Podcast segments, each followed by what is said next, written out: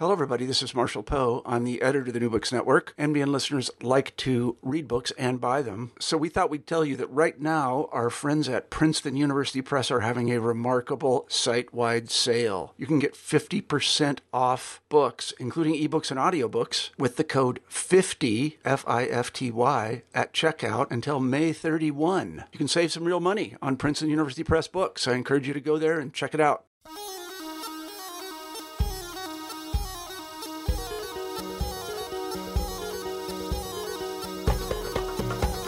Hi, welcome to the New Books in Middle East Studies podcast, a podcast on the New Books Network. I'm Assad, one of the co hosts of the channel, and your host for our conversation today. Our guest today is Dr. Christine D. Baker, and we'll be talking about her latest work, Medieval Islamic Sectarianism. Christine Baker received her PhD in history from the University of Texas at Austin in 2013 and her MA in Middle Eastern Studies from the same university.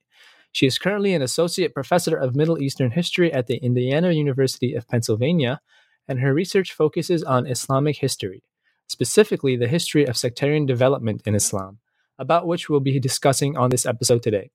She has also served as the book review editor for the Middle East Medievalists.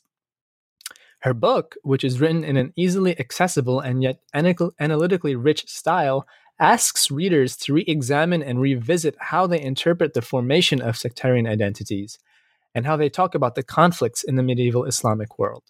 She focuses specifically on the 10th century, which is often deemed the Shi'i century because it witnessed the rise of two major Shi'i empires, each of which presented a challenge to the existing Sunni Abbasid Caliphate. There were the Fatimids of North Africa who came to dominate from the western ends of the Caliphate, and the Buyids of Iraq and Iran, who came to dominate from the eastern ends. Christine, in writing about both, cautions against reading this history through the lens of modern sectarian identities because, among other things, it risks reinforcing a false narrative of primordial Sunni Shi'i conflict. And thus, she asks us to read this history in its own right. So, without further ado, I now welcome Christine Baker to our podcast. Welcome, Christine. Thank you for joining us today. Hello, Assad. Thank you for inviting me to join you today. It is a pleasure to have you on this podcast, and I'm really excited to discuss this book. And as I'm sure you know, we have a tradition on our podcast to begin by asking our guests to share a little bit about their own intellectual history and growth. So, we, before we begin to talk about the book, uh, I was wondering if you would be able to share a little bit about your trajectory and what led you to writing this book, deciding to pursue scholarship in medieval Islamic and Middle, Middle Eastern history, and you know why the Fatimids. um, I never have a great answer to this question. Um, I so I studied history in college, um, and I randomly took a Middle East history class, and this was back in the in the mid '90s, um, and I just found it fascinating. So I decided to take more classes, and I thought, well, maybe I'll take Arabic. Um, and then I I went to the Middle East and I studied at Birzeit University in Palestine, and that's when I learned that you know I learned that my Arabic was terrible. I was like, oh, okay, this is going to take a lot of work. We've all gone um, through that phase. Uh, yes, yes, especially the difference between Fusha and like you know yes. and dialect. Yeah. Um, and I just it kind of just like it's like a rock rolling down a hill. Like I kept just being like, oh, I'll take this other class and this class. And the more I learned, the more fascinated I became. And so after um, after college, I did a Fulbright in Jordan, um, where I studied uh, uh, Islamic mysticism um, with a Sufi sheikh there. Um, so I think that I was always interested in sort of uh, Muslim religious identity um, from different perspectives. I don't know that I would have articulated it in that way when I was in my 20s. Um, but that was definitely something I was interested in. And then I didn't know what I wanted to do with my life. So I just kind of like got some jobs. Um, uh, and I eventually ended up working in a nonprofit in DC that did education and advocacy related to Israel Palestine. Um, and so when I actually went to grad school, my whole goal was like, I want I want to improve my Arabic so I can get a job at a bigger nonprofit, one that maybe will in- involve travel to the Middle East. Like that was my whole goal. And so I did my, I, I had only applied for a master's. That was my only um, goal. And so I was doing my master's at the Center for Middle Eastern Studies at the University of Texas. Um, and my main goal was to just get my Arabic better. And the Arabic program at UT is it's really amazing. Um, and so I learned so much while I was there. But then, of course, you know, taking these other classes with some of the other excellent faculty at the university, um, I think that I remembered that I was a big nerd. um, and, you know, I wasn't sure that I wanted to sort of go the academia route. I knew that it was long and the chance of getting a tenure track job was difficult. Um, and I was basically told by one of my mentors when it came to applying for the PhD that, what did he say?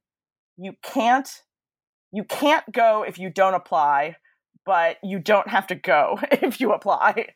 Um, and so it was really the application process for the PhD that led me to kind of figure out what it was that I wanted to do. And I had written my master's on um, on uh, sort of the foundation of the, the the the Fatimids, like how they went from sort of this like millenarian underground movement to a state. Um, and that had partially happened because I had uh, spent a summer in Yemen studying Arabic, and uh, I had just gotten really interested in Yemen. Um, and there's not tons written about Yemen, actually, especially medieval Yemen. And so what I found was actually about Fatimid control in Yemen. Um, and that was the first time I was, I mean, I'd learned about the Fatimids, you know, in all of my survey courses, but that was the first time I really started digging into them. Um, and then when I started thinking about the Buyids, it just occurred to me that it was really interesting that we didn't bring these two Shi'i dynasties into conversation very often. Um, there are, of course, a couple of like really excellent articles that will talk about sort of the Fatimids and the Buyids. Um, Paul Walker has one about sort of like gifts that they exchanged. Um, but there just wasn't a lot of scholarship that looked at both of these dynasties together and what they were doing. And so that became really fascinating for me. And so um, I guess that's why I decided to focus on those two.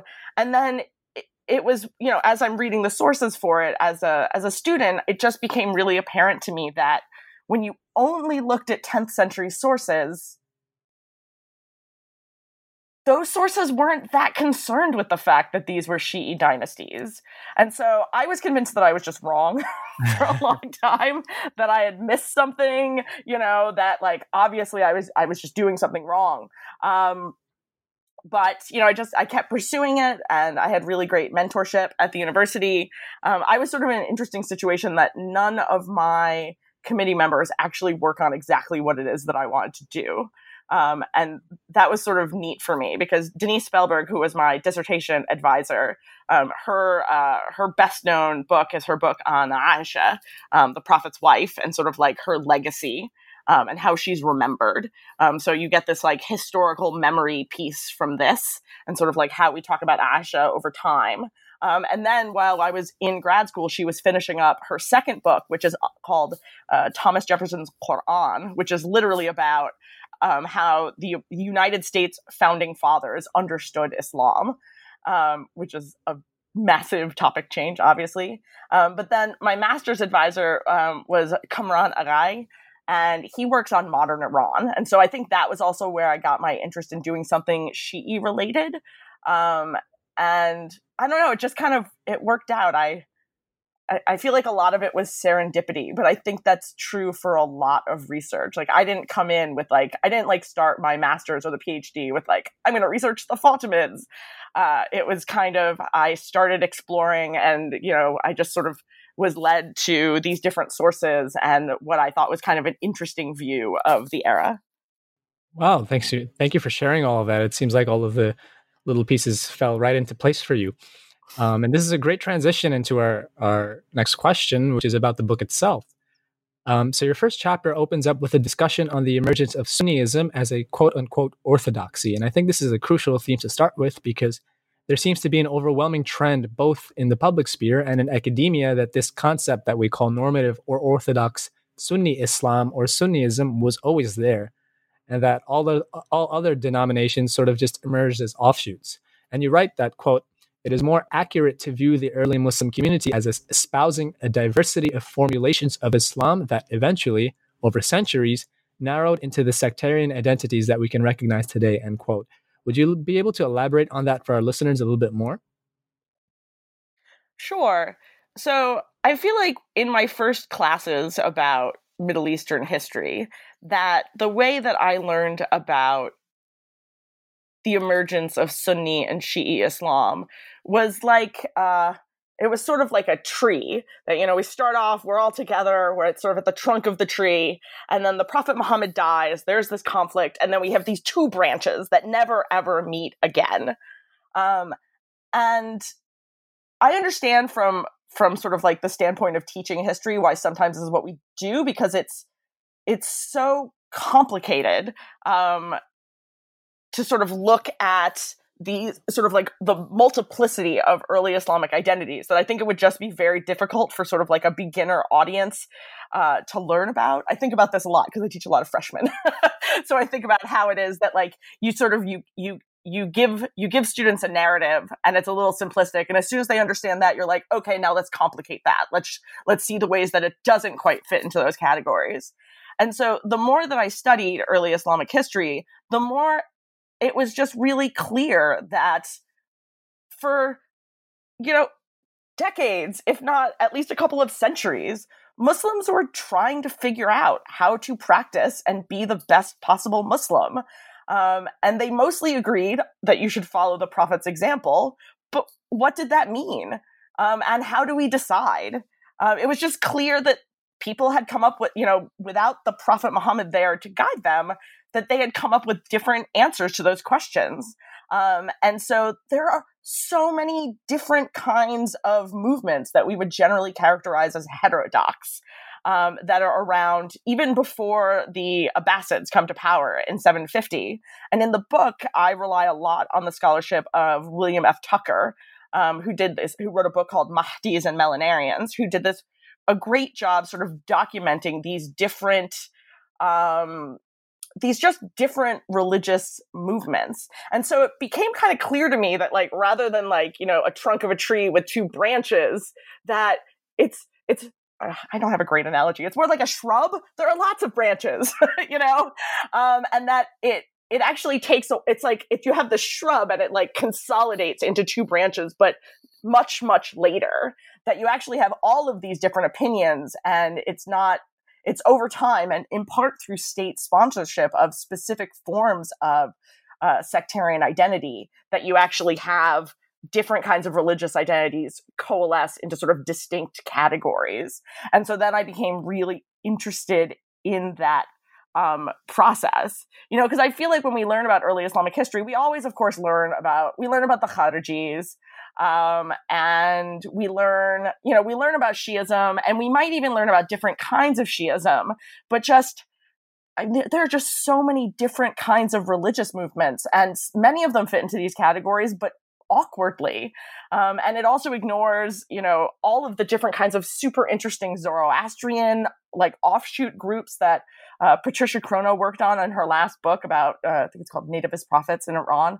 Um, and anyways, I just became fascinated with this and sort of wanting to think about how it was that we thought about when Sunni Islam became quote unquote orthodox, when it became sort of dominant or normative. And so while I was doing research for the dissertation, which became the book, um, part of it was just reading everything I could find that talked about um, uh, Muslim religious identity in the medieval period and, and, thinking about how it is that different scholars had dated um, the emergence of Sunni, Sunni, Islam and when they considered it to be sort of a, a quote unquote, you know, uh, Muslim orthodoxy. Well, that's a great transition into our next question because when we talk about orthodoxy and its emergence in history, right? Another interesting point you bring up, I think, is how we as scholars date that emergence um, to a systematic doctrine. And you write that depending on whether we rely, rely on texts or on institutions as markers for that emergence, our findings will differ greatly, um, sometimes by centuries. Um, and it seems that you base your analysis more on institutions than on particular texts, arguing that the emergence of Sunni Islam can be dated to the 11th or 12th century, Common Era at the earliest. Um, and in addition to that, you also use um, particular terminologies such as Proto Shi'i and Proto Sunni. Um, so I was wondering if you c- could clarify for, for our listeners what exactly you meant by these categories um, and how, how they impact the, the way you conducted your history. Yeah. So um, as I was reading um, what uh, many brilliant people have written about early Islamic history. It just, I noticed that there was just this massive disagreement. Um, that sometimes you would see people talking about um, sort of the emergence of this this sort of dominance of Sunni orthodoxy, and they would be talking about it um, happening in the eighth or early ninth century. And then sometimes you would see uh, scholars talking about it in the 11th or the 12th century. And then I wanted to explore sort of why why was it this difference? And so i started reading through and just kind of trying to characterize like you know how it was that they argued that sunni islam was dominant. So because it's not exactly that i'm not dating the emergence of sunni islam to the 11th or 12th century. There were definitely people who identified as sunnis. But like when do we consider sunni islam to be sort of the dominant form of islam um, and for me, that doesn't happen until there are mechanisms to basically spread um, and, uh, to a degree, police concepts of what Islam is. And I don't really think that happens until um, probably about almost the 11th century when you have like sort of the, the dominance of the madrasa. Um, and, you know, I'm I'm basing a lot of this on on some of the earlier work by you know George Makdisi, who works on the on the madrasa, and I'm super influenced by Richard Bulliet's work, um, Islam: The View from the Edge, and his work on conversion in the medieval period, and just in terms of looking at how was it that regular Muslims, like not religious scholars, learned about Islam and Muslim practice you know so there are definitely religious scholars that are out there that are talking about what it how it is that they define uh, uh, sunni orthodoxy. But until there's a mechanism to take the debates of those scholars and spread them to you know just regular muslims um, can we really call sunni orthodoxy dominant? Um, and so that's why I use the terms proto Sunni and proto Shi'i I was trying to sort of give a sense of the fact that it while we might look back on these people and think, oh, yes, these people are like, this is where we can see the origins of what became Shiism, that it wasn't exactly the same.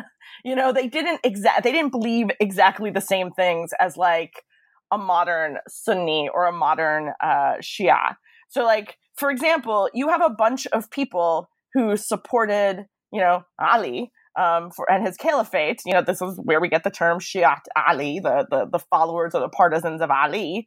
But there is an entire sort of thread within scholarship about like when did this go from a political movement to a religious movement? Um, and when you're looking at different kinds of what we would call heterodox movements from the uh, late seventh and early eighth century, you can see the origins of a lot of Shi'i ideas in lots of different kinds of movements. Like it took time for things, for ideas to develop, like this idea that the imam was should be considered infallible. This idea that uh, they're only going to follow imams who are descendants of Ali and uh, the Prophet's daughter Fatima. Um, these are things that develop over time. And even with Sunnis, you have the same thing. Like the Sunnis are fighting bitterly over which hadith they consider to be accepted and trustworthy, um, you know, and eventually what they consider to be canonical. Um, these processes took a really long time. So I tried to use the term proto Sunni and proto Shi'i for at least the first century or so um, after the death of the Prophet to just give this indication that it like even though we might trace the origins of Sunni and Shi'i identity back to these individuals and movements, the things that they believed are not necessarily the same as what we would associate with Sunni and Shia Muslims uh, today, or even you know in the 11th century. Um, well, that's a there's a lot to to chew over there, and thank you for that. Um, so when we get to the first Shi'i empire, the the Fatimids, who were Ismaili, and who, who ruled large numbers of Sunnis, um, in your work, you analyze their rhetoric to show that, quote, they were aware of their audience and carefully planned how, how they would claim authority in a way that would be acceptable to the broadest possible audience. Um, they even deployed historians to make a didactic case against the Abbasids to make them appear impious. uh, in front of this in front of this diverse crowd. And so I, I have two sort of mini questions to that. Number one, can we say the Fatimids espoused a sort of pan quote unquote pan Islamic discourse, for lack of a better term, as opposed to a strictly sectarian one? And the other question is, can you talk a little bit about the quote unquote Sunni opposition to the Abbasids in the 10th century? That what form did it take? Or to the Abbasids? Oh, sorry, the Fatimids. Uh, okay. Yeah, can you talk a little about the Sunni opposition to the Fatimids in the 10th century? What form did that take, and why is it significant to your argument? Sure. So, first of all, we have to keep in mind when we're talking about the Fatimids that they declare their caliphate in 909, so the very beginning of the 10th century. Uh, but they had existed as sort of this like underground millenarian secret missionary movement for quite a while beforehand. It's hard to date how long, um, but for quite a while before that. And this is the period when, as far as we can tell, the Middle East is only starting to become predominantly Muslim. You know, Richard Bulliet does this really uh, amazing work on conversion in the medieval Islamic world. Um, and I'm not going to get into all the details of it, but um, if anyone listening has not read that, it's really great. um, and he basically dates um, the sort of like the tipping point of when the when the Middle East became majority Muslim to about the early 10th century. So, um, so you have this you have this sort of Muslim world that is that is changing um, that you have a lot more converts to Islam, and many of them are coming from different kinds of ethnic backgrounds. You know, they're they're non-Arabs. Many many of them are Persian, um, and and so they're bringing all of these different influences um, into Islam, and we see the degree to which the Abbasids they very much have to grapple with this. Um, the Abbasids are um, they are incredibly influenced, for example, by um, uh, by by Sassanid ideas of kingship, um, and so the Fatimids begin to sort of follow along in that tradition, while also making this argument that the Abbasids are terrible Muslims. um, the Abbasids aren't going through a particularly great moment in the early 10th century in terms of sort of their their own control. They're, you know, so they still technically control sort of North Africa, you know, most of what we think of the central Middle Eastern lands into Iran, up into, into Central Asia. But their actual control of those territories are generally through um, other dynasties that kind of pay them some allegiance. Um, and the Abbasids have never been particularly well liked in North Africa, which is where the Abbasid, where the Fatimids declare their caliphate. And so the Fatimids they decide to to use this, use this discontent um, with the Abbasids to basically say, you know, we are way better Muslims than the Abbasids are. Um, and so they use sort of as this foil this guy named Ziyadat Allah, um, Allah uh, or is it Ziyadat Allah, Ziyadat Ali? Yeah, Ziyadat Allah. Sorry, it's been a while. Um, and he is the Aghlabid ruler at the time. So the Aghlabids were uh, a client state of the Abbasids, and they rule in North Africa. And they basically, the Fatimids, when they talk about why they should be in power, they don't make distinctly Shi'i arguments. They make Muslim arguments. You know, they talk about Ziyadat Allah being basically a terrible Muslim. He, they're not attacking him because he's Sunni. They're not attacking him because he doesn't, you know, like Ali ibn Abi Talib enough. They're attacking him because they're saying that he's a drunk and he's corrupt and he's a womanizer and he murdered his own father and he's not a good Muslim. Um, and they very carefully rhetorically link the Aghlabids with the Abbasids. So they basically say, this guy is terrible. Um, and look at how the Abbasids support him. Um, and so they're able, sort of like they kind of position themselves not as Shi'i rulers, but just as Muslim rulers. You know, they point at the caliph. The Abbasid caliph at this time was Al Muqtadir. Um, he came to power in 908, so the year before the um, the Fatimids uh, claimed their caliphate, and he's only 13 when he becomes caliph. Um, and this is the first time this has happened that you have such a young um, caliph, and he's basically picked because he can be controlled by his court. Um, and they are just saying that this is like any Muslim can look at this and know that this is not right. Um, and so, yeah, they really make their argument based on we are the right Muslim rulers. We follow Islamic law. Um, we are um, sort of like we walk in the path of the Prophet Muhammad and the original Islamic conquests. When you look at the way that we are sort of like retaking this territory from these terrible um, Abbasid clients. Um, and even when they when they talk about um, sort of like the when the Fatimids first um, were coming to North Africa, um, the first Fatimid caliph, um, his name is Al Mahdi. He uh, he's basically he's he's he's basically sneaking into North Africa. He's he's hiding. He's posing as a um, as a merchant, and in their story about this journey that he takes to finally get him um, into North Africa, where he declares his caliphate, it's this rhetorical trope that they use that at every turn he is aided by Abbasid officials. That Abbasid officials recognize that he is sort of like the better Muslim leader. So they're not in any real way making a sectarian argument. They're just trying to say we are much we are much better Muslims than what you are used to. well, now let's let's get to the Buyids who ruled over Iraq and Iran. And with them, we see the, the emergence of the first non-Arab Shi'i dynasty to conquer even Baghdad after after the rise of Islam.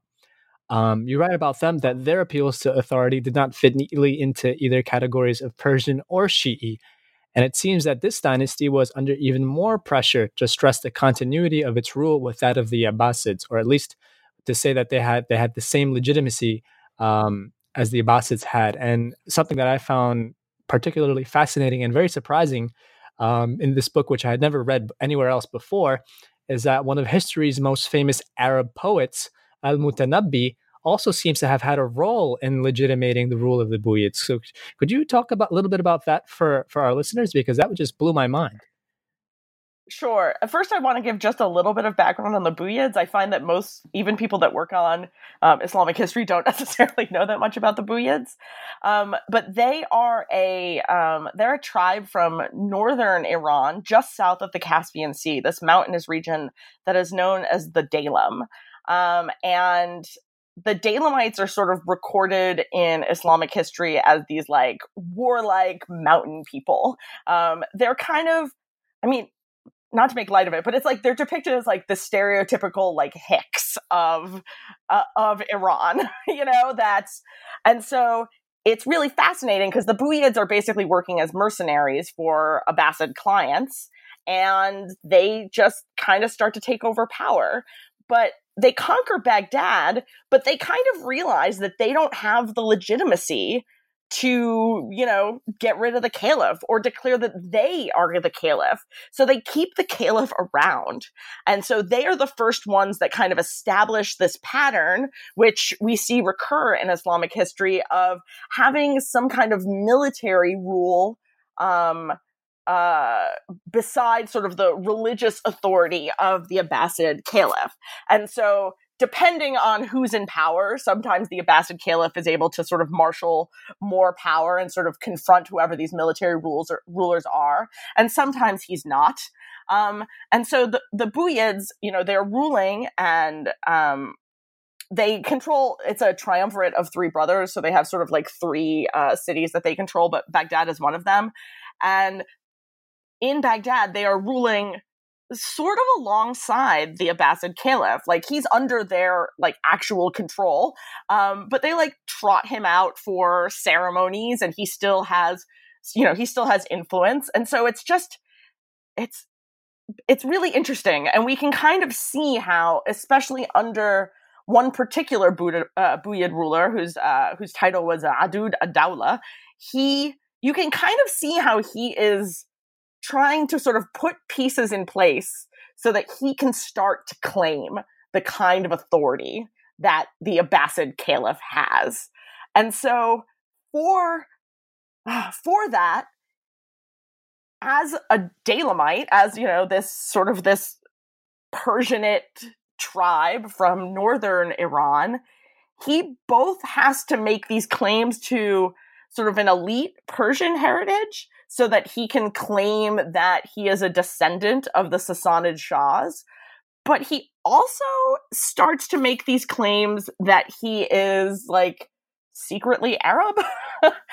um, and so one of the ways he does this is he has a history wrote, written about the origin of the Daylamites. And in this history, they talk about this this you know this one wing of this one arab tribe the banu dabba who we don't know why, but they made their way up to northern Iran and they settled down there. And so the Daylamites are actually the secret product of these this Arab tribe, basically, you know, having kids with the the local Persianate peoples who live there. So that's one way in which he kind of starts to claim like, oh look, there's this historical link. We can totally say we're Arab.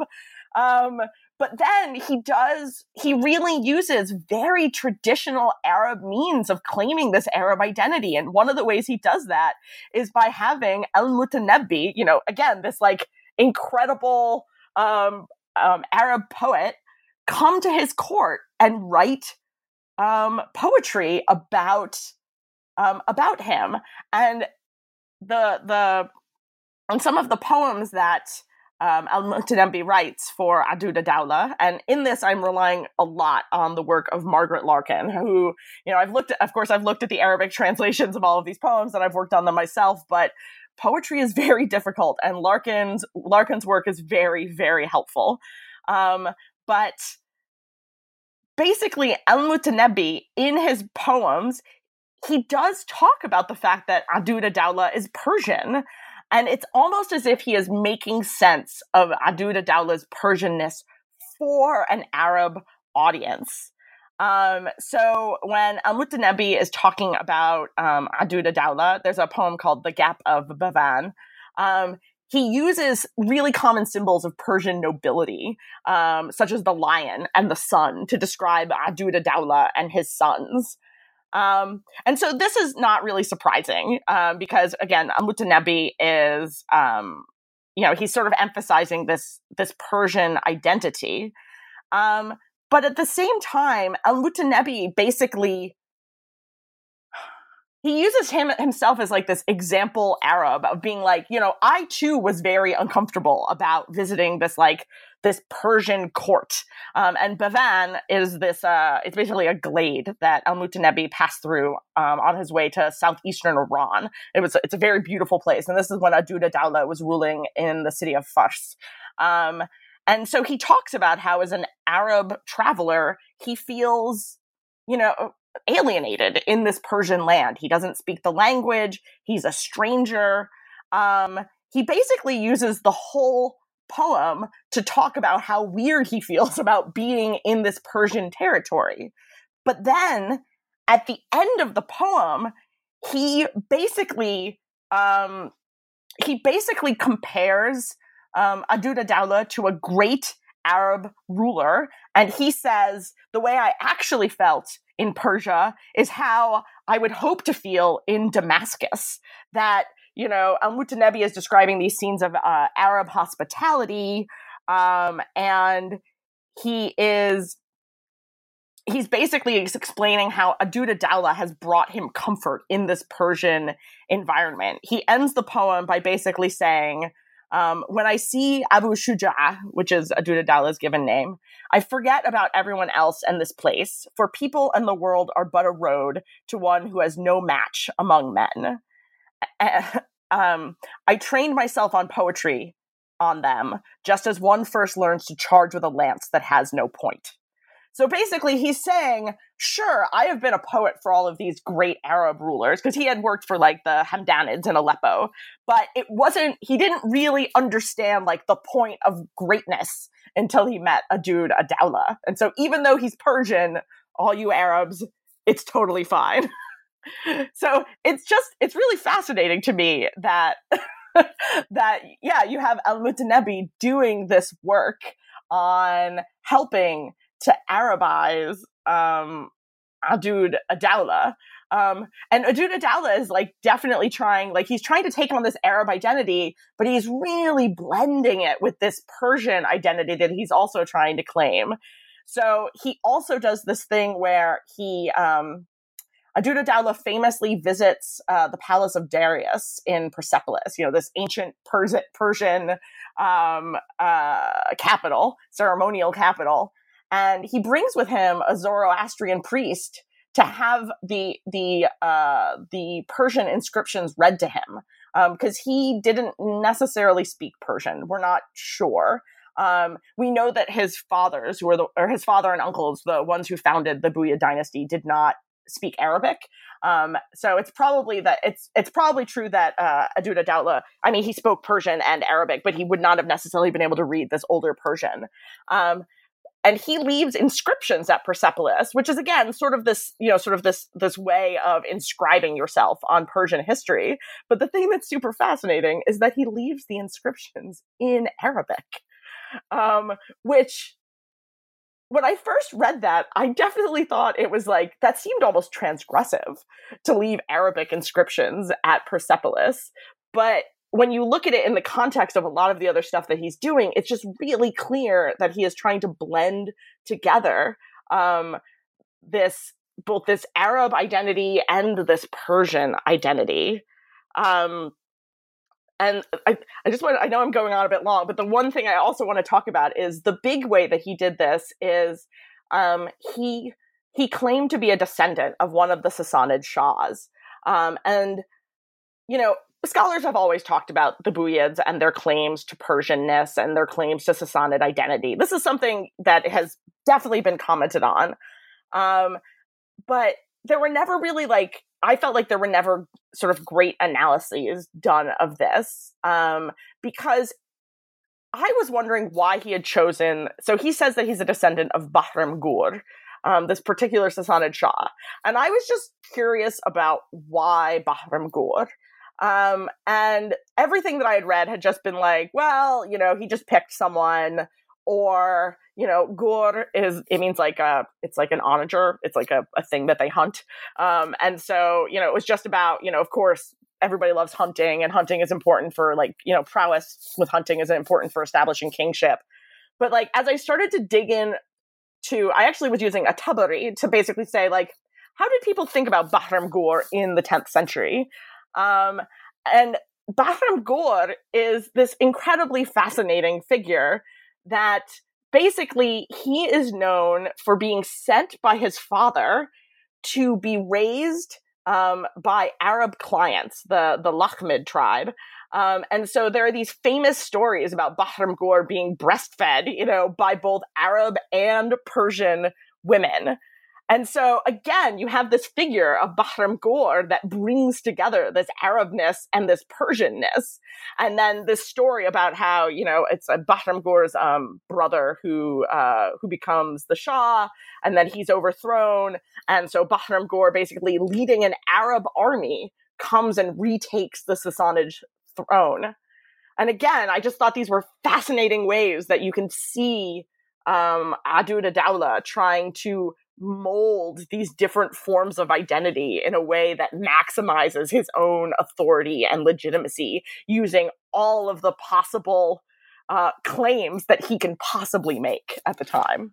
Wow, that was incredible. Thank you so much for that. And I think, um, you know, a lot of these things may seem paradoxical paradoxical to us as moderns, but you know, in in in a pre-modern medieval Islamic context, you know, these ostensible contradictions between Arabness and Persianness may not have um, they may not have had those same sensibilities um, that we do, and I, I, think that's you know that that brings me to my next question about you know how we construct history um, through historical memory, right, and the degree to which we project backwards our own sort of presuppositions onto the past. You have this phenomenal quote in your book, which I actually would like to quote um, here um, that quote historical memory includes how we remember the past as well as how we interpret representations of the past.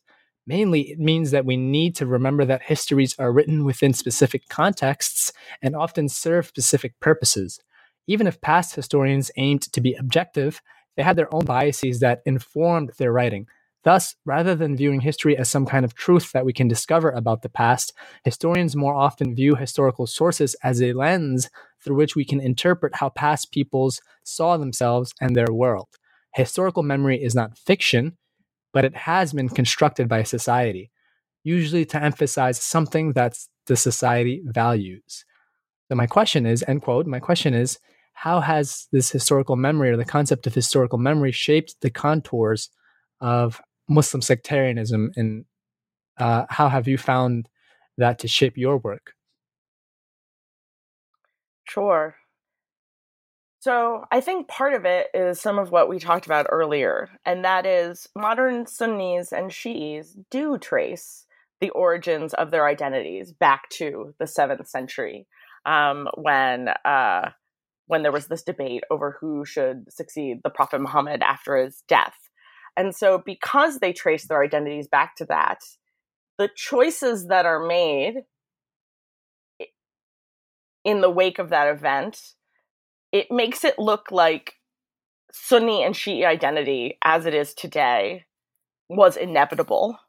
Um, and that because we are living through a fairly sectarianized moment um, in Muslim history, that sort of that conflict um, is also inevitable. And so when they go back and they think through early Islamic history, um, it becomes a little teleological that they are looking for the ways in which um, uh, early Sunnis and early Shia didn't get along or fought or conflicted. They're looking for hostility between these movements. Um, and they're sort of choosing the things that seem to lead to where we are today. Um, and I think this affects how we view early Islamic history, that we do often um, see it as you know sort of this you know the branching off and Sunnis and Shi'is like basically you know never the twain shall meet.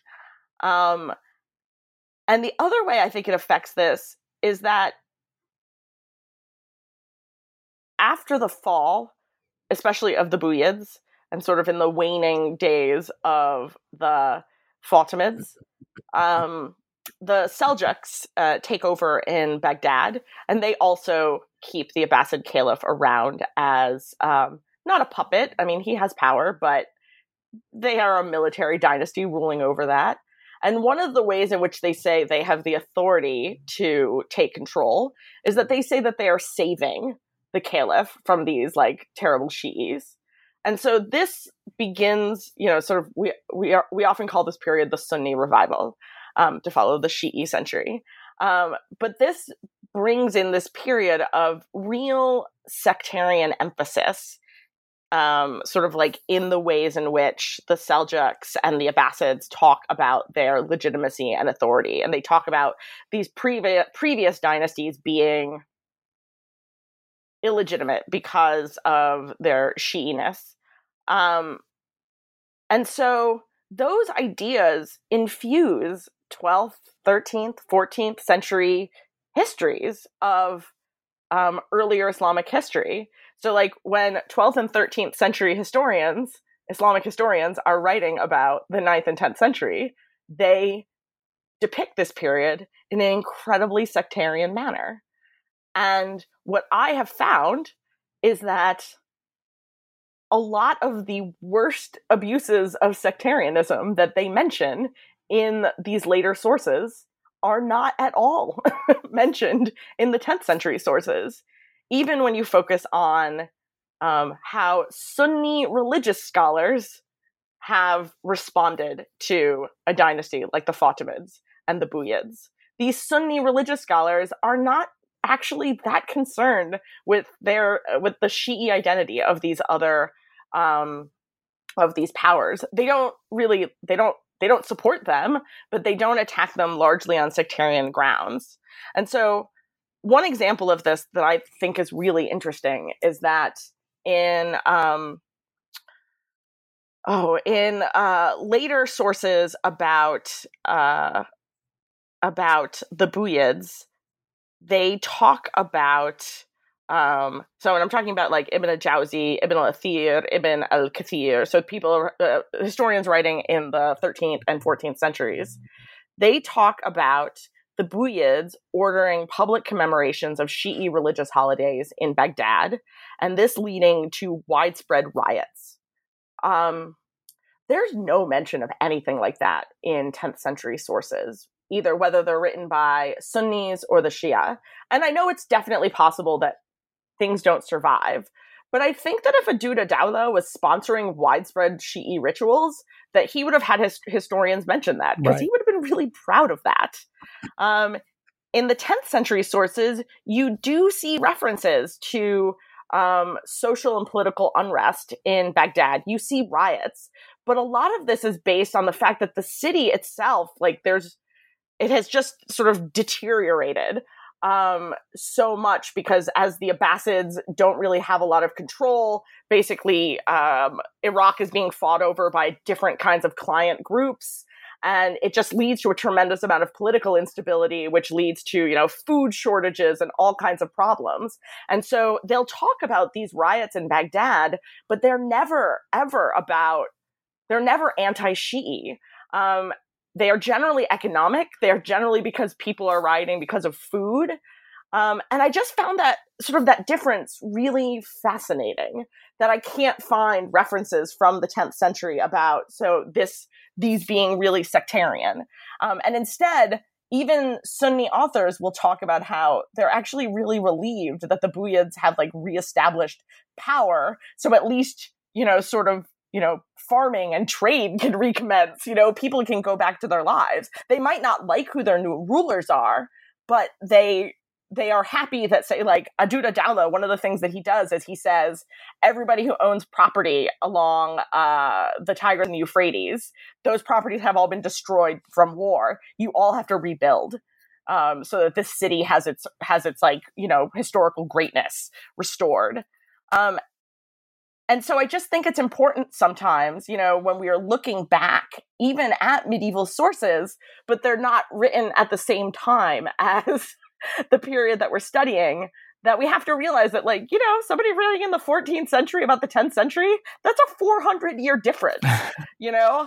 I don't necessarily have a tremendous amount of insight about uh, us history or it wasn't a us but it, you know north north american history in the 1600s um, and so just realize that like we can't necessarily trust all of the um, all of the conclusions that they're coming to and that they are very much influenced by their own historical time period. I don't think that they're trying to like mislead and make things up, but they are presenting a particular, you know, historical trajectory uh, that makes sense to them. Uh, and for them, that would have been a very sectarian narrative. And I just don't think that that was as present in the 10th century itself. So, one final question before we close the discussion, and this is sort of a teaser for our listeners. Um, could you share with us a little bit about your current or future projects, and if there's something that you're working on that we can look forward to reading or hearing about soon? Okay, so I'm working on two projects. Um, one is actually an edited volume, and I'm working on this with Eric Hanne, who's at Florida Atlantic University. Um, and he wrote a book on the Buyids and the Seljuks called Putting the Caliph in His Place, sort of about uh, the power of the Caliph under the Buyids and the Seljuks. Um, but we're working on an edited volume about this concept of diversity in medieval Islam. Um, and so we're bringing together different scholars who work on um, different kinds of uh, religious, political, and ethnic movements in the, oh, like ninth to 12th century or so.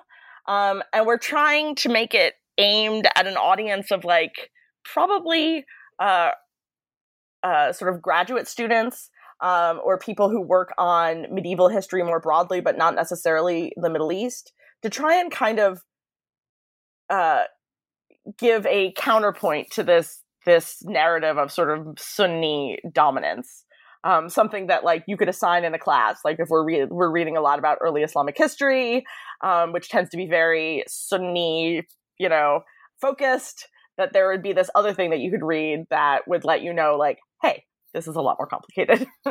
um, and then the other project I'm working on is really different. um, in a way, I think it must have been subconsciously inspired by my advisor switching to working on Muslims in America um, because I'm actually working with two colleagues, one who does uh, American immigration history and one who does uh, a sociologist who her first book is on uh, Muslims and the American military. and we are collecting oral histories of Muslims in Pennsylvania. Um, specifically in the relatively small town that we live in. Um, there is a surprisingly large Muslim population here, in part because of the university, and in part because we have a regional medical center here. Um, and we, and the community that we have here is very interesting because it is very Saudi dominated. Um, in part because we get a lot of Saudi students here.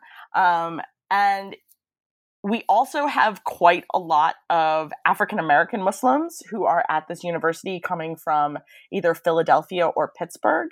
Um, and it makes for just a very interesting um, Muslim community here. In um, I live in a town of about thirty thousand people, about an hour and ten minutes outside of Pittsburgh, um, and so we're trying to sort of get at this idea of um, Muslim identity outside of the sort of the major cities of the United States. A lot of the a lot of the really excellent work that's been done on Muslim um, Muslim history in the United States it predominantly focuses on major centers of of uh, of Muslim uh, settlement. I don't know. Uh, and so we want to sort of look at what is it like to be a Muslim living in, you know, a small a small town in western Pennsylvania.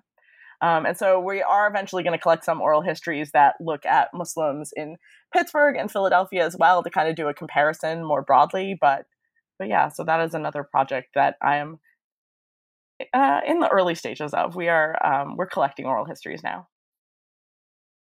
Well, thank you for that, Christina. I'm, I'm eagerly awaiting um, to hear that because I was I'm involved in oral history projects here in Brooklyn, oh, but you know we'll talk talk about that. Um, elsewhere. Thank you so much for joining us here. Um, thank you for allowing us to interview you. Um, folks, Dr. Christine D. Baker, Medieval Islamic Sectarianism. Get your hands on that book. Thank you, Christine, for joining us today. Thank you so much, Assad. This was really fun.